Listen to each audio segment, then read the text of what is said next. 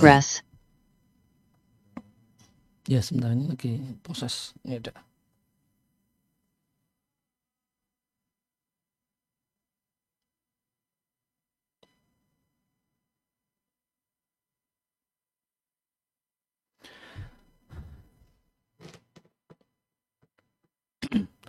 Alhamdulillah wassalatu wassalamu ala rasulillah wa ala alihi wa sahbihi wa man tabi'ahum bi ihsanin ila yaumil qiyamah amma ba'd kaum muslimin dan muslimah rahimani wa rahimakumullah kembali kita lanjutkan membaca dan mentelaah buku Nasihatil Nisa'i karya Ummu Abdillah Al-Wadi'iyah hafidhahullahu ta'ala kita masih di pembahasan tentang masalah namimah. Dan Nabi Shallallahu Alaihi Wasallam bersabda sebagaimana dalam Sunan Abi Dawud dari hadis Abu Darda ya, dan Abu Darda nama aslinya adalah Uwaimir. Nabi mengatakan ala ukhbirukum maukah ku informasikan kepada kalian semua satu amal yang lebih utama dibandingkan derajat yang didapatkan karena berpuasa, sholat dan sedekah. Para sahabat mengatakan, tentu kami mau wahai Rasulullah. Kal Nabi SAW mengatakan, islahu datil bain, mendamaikan hubungan. Karena rusaknya hubungan itu haliqah, itu menggundul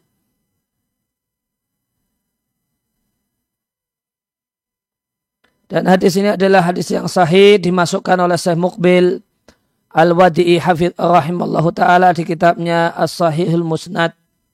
Yang dimaksud dengan al-haliqah yang menggundul yaitu satu ya, perkara yang min sya'niha memiliki sifat menggundul dan yang dimaksud dengan menggundul di sini adalah menghancurkan dan mencabut sampai ke akar-akarnya adina agama sebagaimana pisau cukur atau silet itu bisa me, mencabut atau memotong rambut kepala sampai ke akar-akarnya. Wakil dan ada yang menjelaskan yang dimaksud dengan halikah, halikah adalah memutus kekerabatan, watadallum dan saling uh, dan saling mendolimi sebagaimana di kitab An-Nihaya fi Qaribil Hadis. Sehingga kalau pakai makna yang kedua maka rusaknya hubungan itu akan menyebabkan atau rahim, terputusnya kekerabatan. Kemudian selanjutnya Imtanallahu Allah menyebutkan nikmat yang Allah berikan pada hamba-hambanya ketika Allah menyatukan hati-hati mereka. Dengan Allah katakan, ingatlah nikmat Allah yang telah Allah berikan kepada kalian. Ketika dulu kalian bermusuhan, lalu Lalu Allah menyatukan hati kalian, jadilah kalian dengan nikmatnya, nikmat Allah ikhwanan bersaudara. Sedangkan kuntum dulu kalian ada di syafa pinggir, hufratin jurang, minan nari neraka. Lantas Allah selamatkan kalian darinya. Kata Kadalika seperti itulah Allah menjelaskan kepada kalian ayat-ayatnya supaya kalian mendapatkan hidayah atau petunjuk. Demikian di surat Ali Imran. Dan Allah Ta'ala berfirman, Waladi dia Allah zat yang menguatkanmu dengan pertolongannya dan dengan melalui orang-orang yang beriman. Allah satukan hati mereka. Seandainya engkau menghabiskan semua yang ada di muka bumi ini seluruhnya, engkau tidak bisa menyatukan hati mereka. Akan tapi Allah yang menyatukan hati mereka. Sehingga Allah maha perkasa lagi maha bijaksana. Maka yang bisa menyatukan hati adalah Allah Subhanahu wa taala. Ya, harta seluruh harta yang ada di muka bumi ini uh, tidak bisa uh, menyatukan hati manusia kecuali bersifat sementara. ya, ya, bersatunya hati secara awet adalah semata-mata nikmat Allah Subhanahu wa taala. Dan di antara bentuk upaya untuk merusak hubungan adalah merusak eh, memprovokasi seorang wanita untuk meminta cerai dari suaminya. Sebagaimana diatkan oleh Abu Dawud dari Abu Hurairah, Rasulullah Sallallahu Alaihi Wasallam bersabda, "Man khabbaba zaujata imra imri'in falaysa minna." Siapa yang memprovokasi istri seorang seorang laki-laki supaya berpisah dan bercerai dari eh, dan meminta cerai kepada suaminya maka dia bukalah bagian dari kami. Maka dia bukalah bagian dari kaum muslimin. Artinya ini satu hal yang uh, dosanya adalah dosa besar. Ya, wa isnadu hasanon hadis ini kualitasnya hasan ya, maka di antara dosa besar adalah satu dosa namanya takbib dia memprovokasi uh, istri agar minta cerai ya, kepada suaminya. Maka di antara dosa besar adalah kehadiran ini pihak ketiga yang menyemangati ya ketika istri itu dalam kondisi rumah tangganya ya, menghangat dengan suaminya dan datanglah orang yang ketiga yang menyemangatinya untuk uh, mem, uh, untuk berpisah dari suaminya maka ini satu hal yang nilainya dosa besar.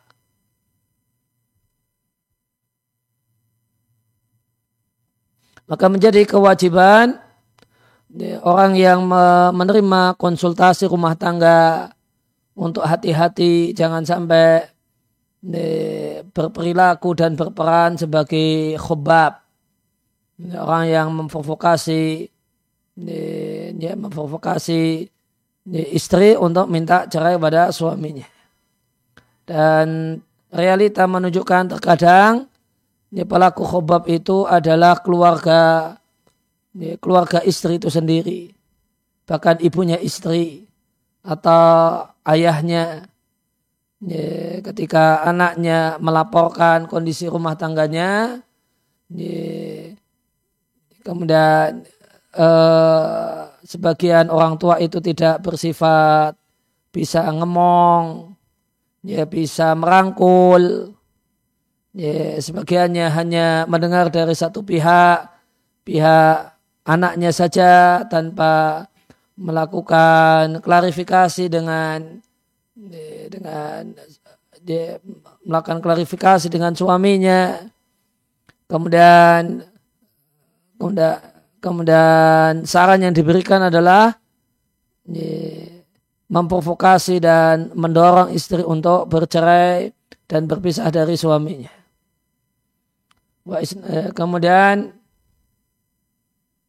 ya, tentang hadis ini, fal wajib maka yang menjadi kewajiban adalah berupaya mendamaikan hubungan di antara kaum muslimin, bukan merusak hubungan di antara kaum muslimin. Di antaranya adalah mendamaikan suami istri yang tengkar, yang sedang cekcok, yang kondisinya memanas, bukan malah menambahi panas sehingga semangat untuk berpisah.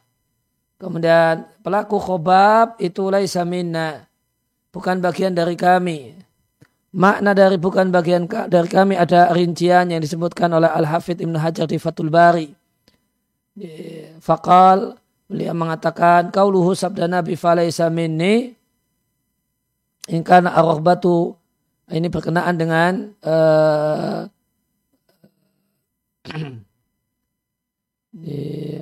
man rohiba an sunati falaisa minni. Siapa yang membenci sunnahku maka dia bukan bagian dariku ya maka berkenaan dengan masalah meninggalkan sunnah Nabi kata beliau ingkanatil rohbatu jika ketidaksukaan dan meninggalkan sunnah Nabi itu bidar bin ta'wili. Ini karena salah satu bentuk takwil. Takwil itu salah paham. Dia salah paham dikira semacam ini satu hal yang boleh dan tidak mengapa padahal itu satu hal yang tidak boleh. Ya, maka yu'dharu sahibuhu, maka pelakunya dimaklumi.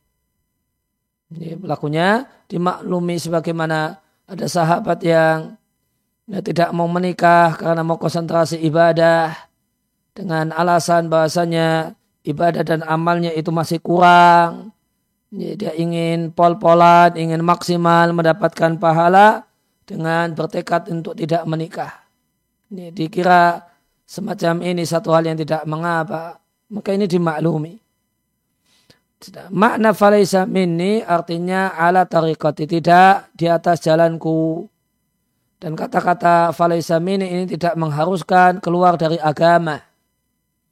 Wa in kana i'radan wa tanakusan ya, meskipun tindakan yang dilakukan itu mengandung berpaling wa tanakusan dan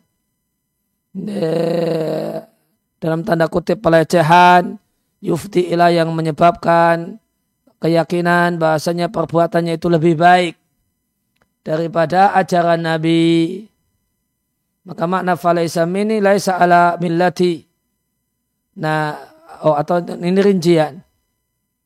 Ya, maka tidak suka dengan ajaran Nabi itu bisa kekafiran.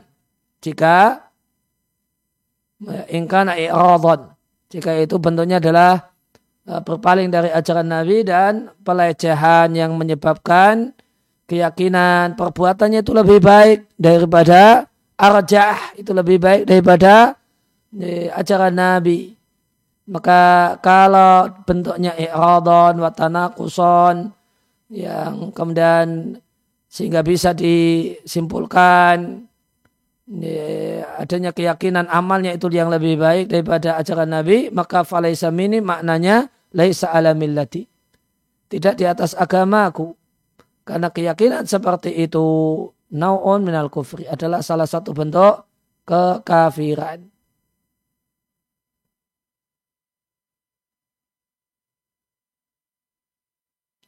Kemudian wakala dan Ibnu uh, Ibnu Hajar mengatakan untuk salah satu hadis di Sahih Bukhari dia katakan yang terbaik menurut banyak ulama salaf adalah itlaqul lafdil khobari adalah membiarkan redaksi hadis tanpa dibahas penafsirannya supaya lebih dahsyat dalam melarang.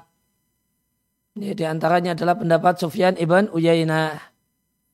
Dan adalah Sufyan ibn Uyainah mengingkari orang yang uh, membelokkan makna hadis yang kesannya adalah kekafiran atau makna hadis yang bersih ancaman yang kesannya sangat keras.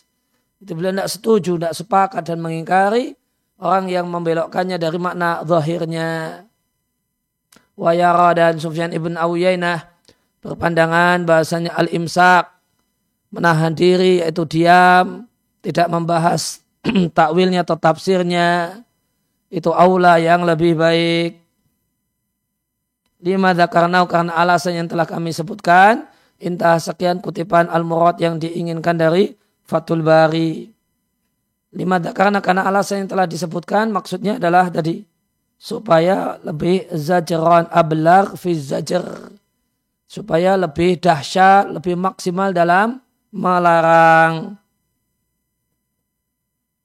Ya, maka biarkan uh, misalnya tadi laisa minna bukan bagian dari kami, bukan bagian dari umat Muhammad sallallahu alaihi wasallam tanpa memberikan rincian itu pendapat Sufyan bin Uyainah. Kalau tadi di kutipan yang pertama dirinci ya, bahasanya laisa minna itu sama dengan laisa minni artinya tidak di atas jalan Nabi. Ya, tidak di atas jalan Nabi ini bisa bentuknya kekafiran jika hal itu adalah ya, terkandung padanya pelecehan dan, dan merasa bahwasanya apa yang dilakukan lebih baik daripada apa yang Nabi lakukan dan apa yang Nabi ajarkan.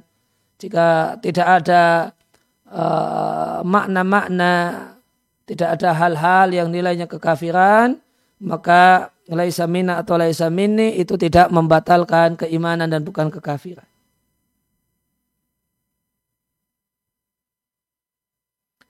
Wa amat tafsirul murji'ah dengan tafsiran murji'ah untuk laisa minna artinya tidak sama dengan kami sebagaimana disebutkan oleh Imam Ahmad dari murji'ah yang ini dijumpai di kitab As-Sunnah karya Al-Khalal. Famin abtalil batil maka termasuk kebatilan yang paling batil kalau kita hubungkan dengan masalah khobab it annahu sayakunu kalau laisa minna itu laisa mislana, maka satu hal yang batil makna hadis di atas ya, yaitu hadis tentang masalah khubab. It annahu karena saya kunu jadilah malam yufsid zaujata ahadin. Siapa yang tidak memfovokasi cerai istri seseorang maka berarti dia semisal Nabi dan para sahabatnya. Ya, apakah kemudian maknanya jadinya demikian? Kalau Laisa minna itu laisa mislana.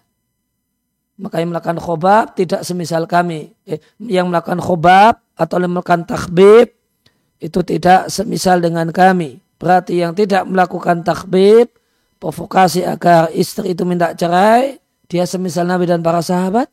Nah, tentu tidak benar. Demikian juga tentang hadis masalah rish. Nabi katakan man rusa falaysa minna. Siapa yang menipu bukan bagian dari kami. Kata murjiah tidak semisal kami. Berarti lam wa lam yurish siapa yang tidak menipu maka dia seperti Nabi dan para sahabat. Ya. Tentu saja tidak wahaka dan demikian seterusnya. Maka silakan lihat dan baca sanggahan Ibnu Abil Is al-Hanafi rahimahullah ta'ala untuk perkataan murjiah ini di kitabnya uh, Sarah Tohawiyah.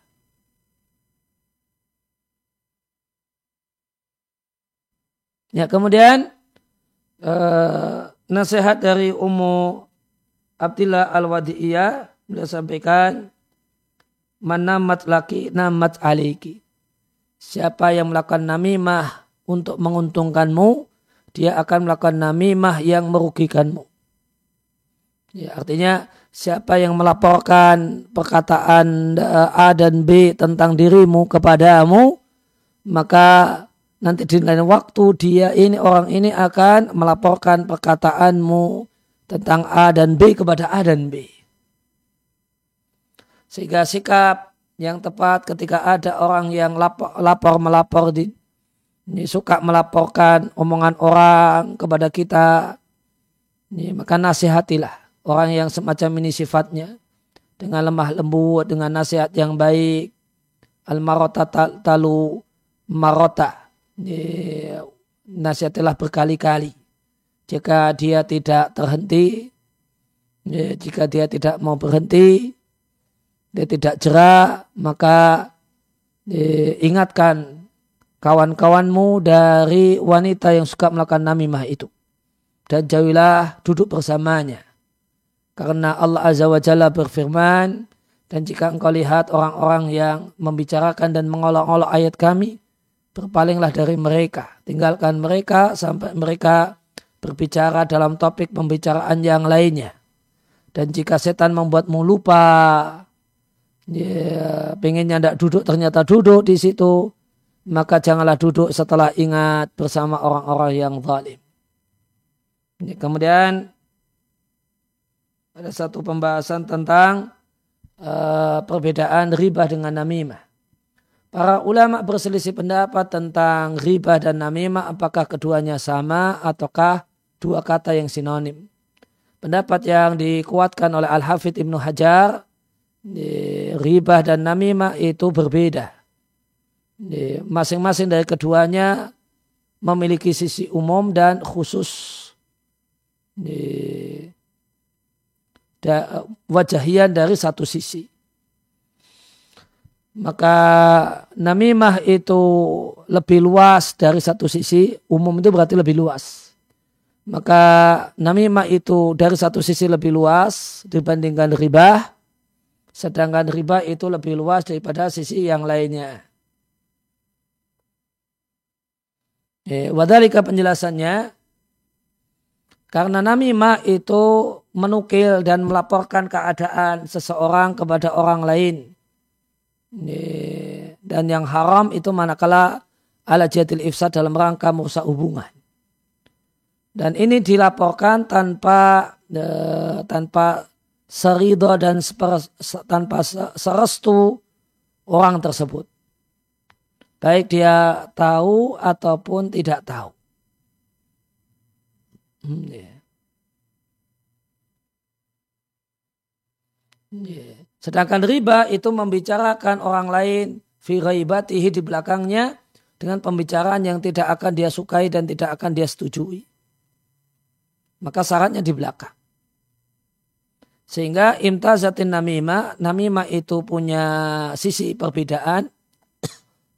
imtazat berarti dia punya kekhasan. Kekhasannya namimah yang haram adalah ala qasdil ifsad. Ada niat untuk merusak hubungan. Ya, dan itu tidak disyaratkan untuk riba. Ya, ya, riba itu tujuannya agar ketika kita ngomongin orang, ketika ada orang ngomongi ngomongin orang lain di depan saya misalnya, ini riba baik dia itu punya rencana, punya keinginan agar saya membenci orang itu ataukah tidak. Ya, dari sini berarti riba lebih luas daripada namimah. Karena dalam riba tidak disyaratkan alat jadil ifsad. Ada tujuan agar eh, agar teman ribahnya itu membenci orang itu.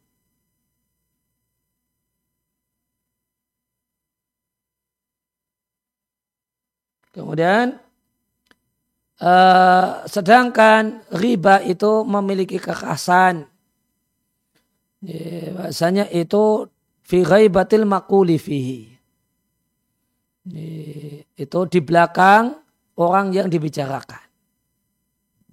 Ya, itu di belakang orang yang dibicarakan. Wastar kata dan keduanya riba dan namimah itu memiliki titik-titik kesamaan fi ma'ada dalika dalam hal yang lainnya. Dan di antara ulama yang Ah, yang mensyaratkan riba itu harus al-makuli fihi. Orang yang dibicarakan itu tidak ada wallahu a'lam. Dan inilah yang tepat. Tidaklah disebut riba kecuali orang yang dibicarakan itu tidak ada. Kalau orang yang dibicarakan itu ada maka namanya cacian dan celaan. Namanya sibab namanya mencaci maki. Dan uh, dan mencela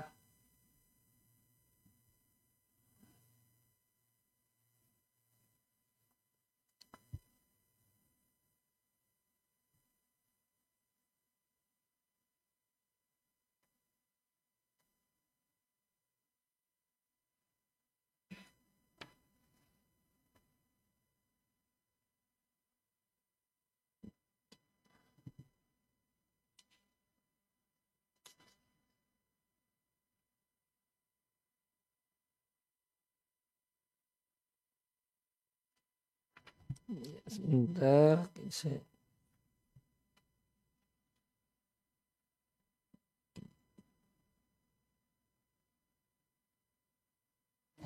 Ya, kalau sebagai tambahan faedah saya ingin bacakan penjelasan saya Mustafa Al-Adawi di tafsir surat Al-Hujurat tentang riba dan namimah.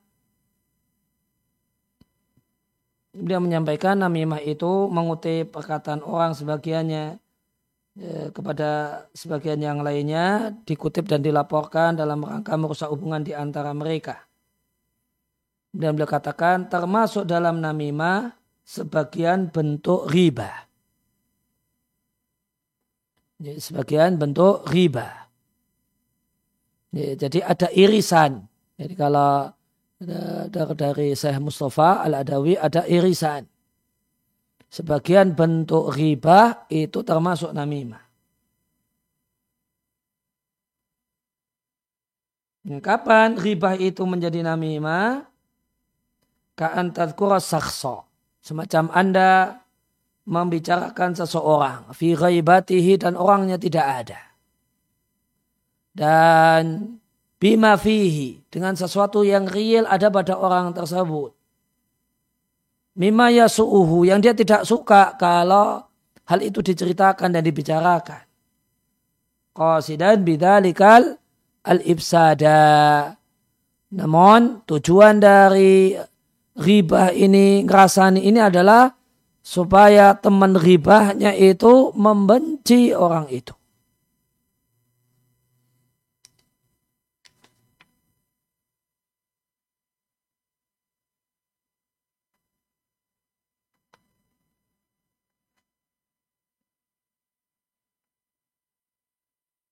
Ya, maka kalau ya, kalau penjelasan saya Mustafa Al Adawi, jadi sebagian ribah itu namimah. Syaratnya ketika seorang itu mengribah dan menggunjing dan syarat-syarat ribah itu terpenuhi, itu sesuatu yang tidak disukai, dibicarakan di belakang, kemudian sesuatu yang real. Nah, ini syarat ribah. Ya, itu real, tidak disukai, kemudian tidak disukai oleh orang yang dibicarakan, orang yang jadi objek pembicaraan. Jika dia tahu dia tidak suka, ya, kemudian di belakangnya. Ya, tiga unsur ribah terpenuhi, kemudian ditambah dengan ya, supaya teman ribah itu tidak suka dengan orang yang dibicarakan. Nah ini jadi namimah. Ya, namun jika tanpa tanpa ada unsur ini maka itu murni riba. Murni itu uh, riba. Kemudian uh, namimah maka namimah itu bisa kalau namimah itu bisa bohong, fitnah. Ya, fitnah. Jadi misalnya A lapor kepada saya ini lapor kepada saya B itu ini ngomong demikian demikian demikian tentang jenengan gitu. Padahal itu bohong. Supaya saya tidak suka dengan B. Maka di sini terjadi ini, terjadi namimah namun bukan riba. Karena kalau syarat riba itu nyata. Ini, syarat riba itu nyata. Kalau ini bohongan. Tujuannya saya agar saya tidak suka dengan B. Tujuan A itu melaporkan uh, ngomong demikian kepada saya adalah supaya saya tidak suka, saya jadi benci, saya jadi memusuhi B. Itu tujuannya. Eh, maka ini namimah namun bukan riba.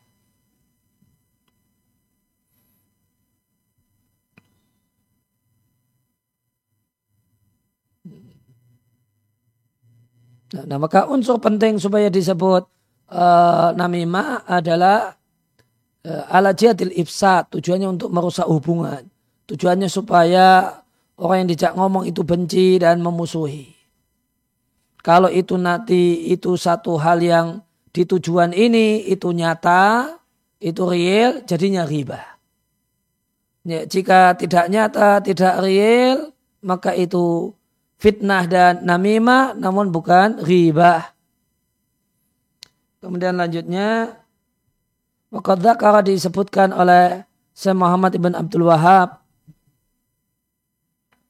beliau uh, menyebutkan satu bab di kitab Tauhid judulnya bab penjelasan sedikit tentang jenis-jenis sihir di kitabnya kitab Tauhid. Maka di antara dalil yang beliau sebutkan di bab tersebut, hadis yang diatkan oleh Muslim dari Ibnu Mas'udin radhiallahu anhu beliau mengatakan, sunnah Rasulullah sallallahu alaihi wasallam bersabda, "Maukah aku beritahukan kepada kalian apa itu adhu?" Itulah namimah. Nah, apa itu namimah? Al-qalatu bainan nasi. Orang yang ye, ye, menyampaikan perkataan di antara manusia. Yaitu, yaitu pelaku namimah. Uh, Pansar Kitab Tauhid Syekh Abdurrahman Ibn Hasan rahimahullah ta'ala mengatakan eh, Ibn Abdul Bar Al-Maliki menyebutkan dari Yahya Ibn Abi Kathir.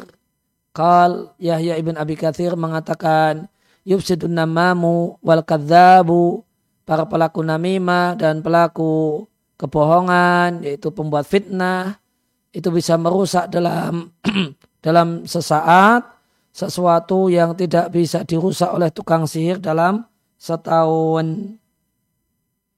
Uh, Al -Khattab, uh, Abdul Khattab di kitabnya Uyunul Masail mengatakan Wa minasiri termasuk sihir. Nah, ini sihir dalam makna yang luas ya. Ini, ini kata sihir itu dalam makna yang luas terjadi perubahan tanpa disadari, yaitu maknanya secara bahasa. Ini sesuatu yang lembut dan tidak diketahui sebabnya. Jadi halus, halus tiba-tiba semula uh, semula baik-baik jadi benci sekali. Ini ada pada namimah. Maka termasuk sihir yaitu sihir dalam maknanya secara bahasa adalah berjalan menebarkan namimah dan merusak hubungan di antara manusia. Ya, kalau disampaikan di kitab Al-Furu' kenapa disebut e, namimah itu sihir? Wawajuhun dan penjelasannya bahasanya orang yang melakukan namimah itu bermaksud uh, al-ada mengganggu dan menyakiti dengan perkataan dan perbuatannya. Dan dia lakukan ala wajil makri dan ini adalah dalam bentuk makar wal dan tipu daya. Maka ini mirip dengan sihir ya, maka ini mirip dengan sihir dan karena ini disebut sihir. Wahada dan ini diketahui dengan kebiasaan dan budaya. Annahu ya, bahwasannya namimah itu memiliki yu'athir memberikan pengaruh dan membuahkan apa yang dilakukan oleh sihir atau bahkan lebih parah. Sehingga diberilah namimah hukum sihir. Ya diberi hukum sebagaimana hukum sihir dalam rangka menyamakan dua hal yang sama atau dua hal yang mirip akan tetapi kita, dikatakan tukang sihir itu kafir karena sihirnya, karena faktor sihirnya. Dan, dan ini adalah satu hal yang bersifat spesifik dan dalilnya spesifik. Wahad alaisa bisahirin. Sedangkan pelaku namimah itu bukanlah tukang sihir dalam pengertian punya ilmu sihir yang itu menyebabkan kekafiran. Hanya saja eh, pelaku namimah itu yu'athiru amaluhu perbuatannya dan tindakannya itu memiliki dampak sebagaimana dampak dari sihir maka dia diberi sebagaimana hukumnya sihir kecuali dalam satu hal ya.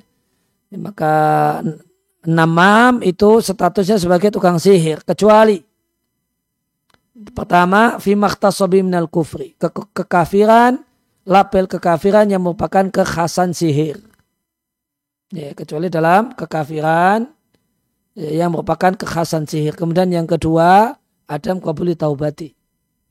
Ya, tidak diterimanya tobat tukang sihir. Ya, menurut pendapat sebagian ulama. Ya, tobatnya tukang sihir tidak diterima. Nah, dalam dua hal ini, eh, nama pelaku namima berbeda dengan tukang sihir. Intah sekian, melakhasat secara ringkas. Wabihi dan dengan penjelasan ini nampaklah kecocokan bab, uh, kecocokan hadis yang mengatakan bahwasanya namimah itu sihir uh, ya, atau kecocokan antara namimah dengan judul bab-babnya bicarakan tentang masalah sihir, hadisnya masalah namimah. Uh, maka sihir itu bagian dari namimah itu bagian dari sihir dalam masalah pengaruhnya, dampaknya. Dan namimah disebut sihir itu dalam rangka menyamakan dua hal yang semisal atau yang mirip. Namun namimah itu tidaklah e, sama dengan e, sihir dalam dua hal. Pertama dalam label kekafiran, kemudian yang kedua dalam e, tidak diterimanya tobat tukang sihir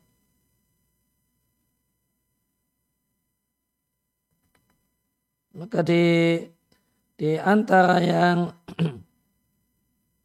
maka di antara bentuk namimah ya, atau yang bisa tergolong namimah tadi ya, adalah takbib. Ya, karena atau di antara bentuk merusak hubungan. Namimah itu kekhasannya merusak hubungan.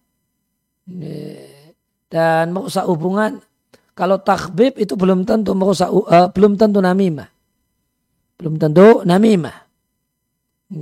Tapi yang tadi ada pembahasan tentang takbib karena sama-sama ya dia memiliki kesamaan dengan namimah dalam masalah ifsad merusak hubungan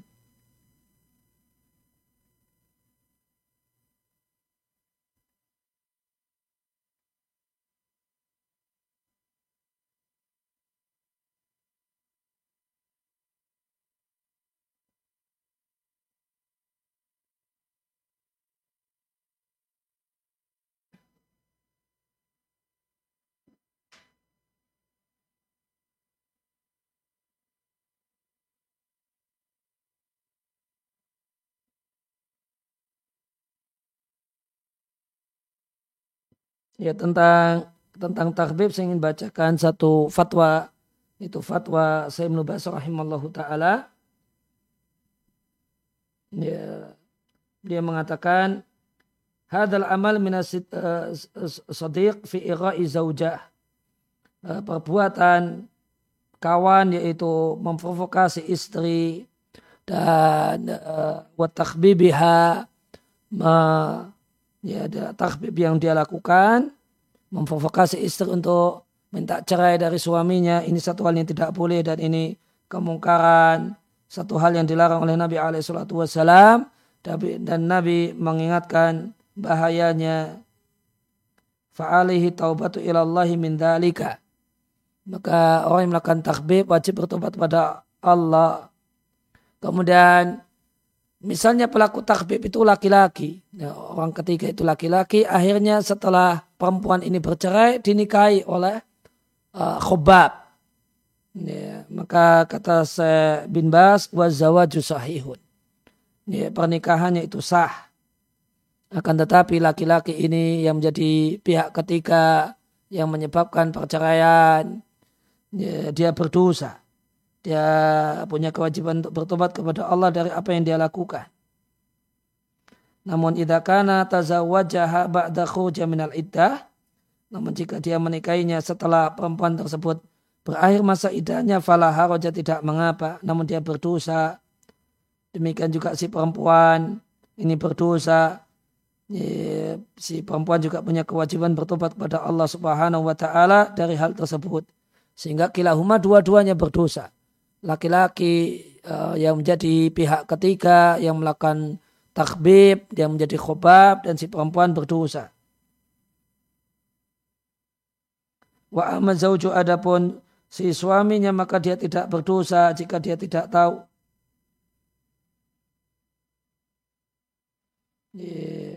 Dan maka tidak mengapa atasnya akan tetapi karena dia tidak mengetahui perbuatan lelaki yang menjadi orang ketiga dalam rumah tangganya. Uh, wahada rojul maka orang uh, lelaki yang ketiga ini telah mengkhianati si suami tentang istrinya dengan melakukan takbib dan mendorong istrinya untuk meminta untuk pisah. Maka pihak ketiga ini telah melakukan kejahatan, kewajibannya bertobat kepada Allah mindalika dari hal tersebut dan menyesali apa yang telah berlalu dan bertekad untuk tidak mengulangi hal semacam itu.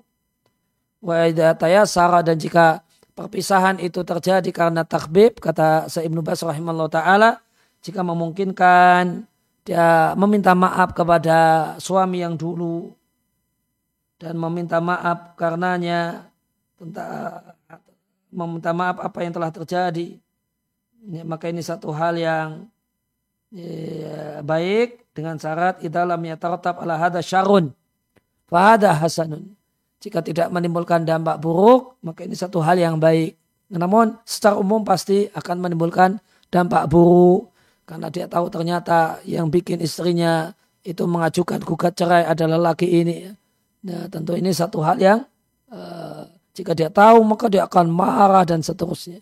Jadi secara umum meminta maaf satu hal yang tidak memungkinkan Ya, maka di sini disampaikan ya, kalau pelaku takbib itu adalah seorang laki-laki maka ini dosa uh, ya. Nah, kemudian jika perempuan itu kemudian bercerai kemudian nikah dengan khobab maka nikahnya adalah nikah yang sah ya, menurut pendapat yang paling kuat dan ini pendapat mayoritas para ulama dan ini yang di, dipilih oleh Syekh Abdul Aziz Ibnu Bas rahimallahu taala. Ya demikian yang disampaikan dalam kesempatan eh, kali ini wasallallahu ala nabiyina Muhammadin wa ala alihi wasallam wa akhiru da'wana alhamdulillahi rabbil alamin. Subhanakallahumma wa bihamdika asyhadu an la ilaha illa anta astaghfiruka wa atubu ilaik. Saya pamit.